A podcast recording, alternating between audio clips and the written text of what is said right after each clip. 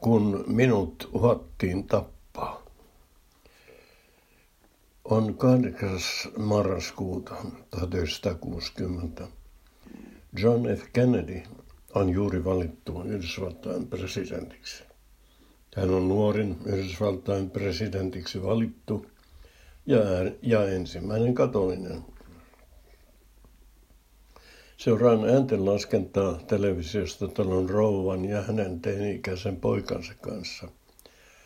Rouva istuu keinutuolissa, kuten aina.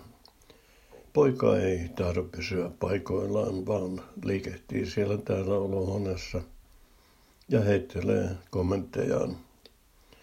Poika on juuri aloittanut lukiossa. Autan häntä ruotsin ja englannin kerran opinnossa. Vastineeksi saan asua ilmaiseksi.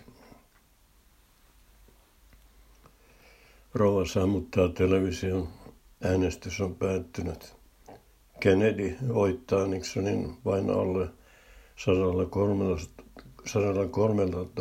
000 äänellä seitsemästä miljoonasta. Rova nousee keinutulista vähän vaivalloisesti. Hän on arviolta noin 45-vuotias, mutta kärsii reumatismista. Hän on eronnut miehestään, jota en ole tavannut. Mies on muuttanut pois kotoa. Minä olen nyt tavallaan miestalossa. En pidä siitä erityisemmin, mutta minulla on apurahaa vain eikä siitä riitä vuokraan. Kotona Nokialla on vaimo ja pieni lapsi.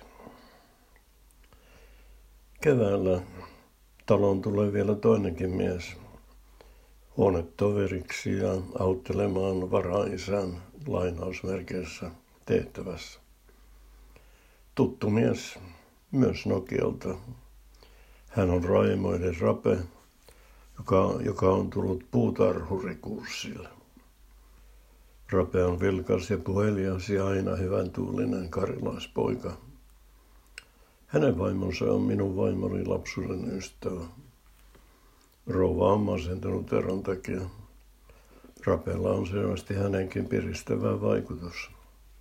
Vuokran rouva häneltä kuitenkin peri. Rape syö opistolla ja minä yliopiston ruokalassa.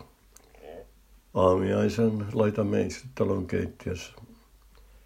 Rape lähtee opistolle, opistolle jo aikaisin aamulla ja palaa illan suussa. Iltaisin rouva keittää meille kananmunia. Seuraamme sitä sivusta. Rouva ottaa kattilan kaapista, laittaa siihen kaksi kananmunaa, yhden kummallekin – laskee päälle kuumaa vettä hanasta ja asettaa kattilan kuumalle levylle.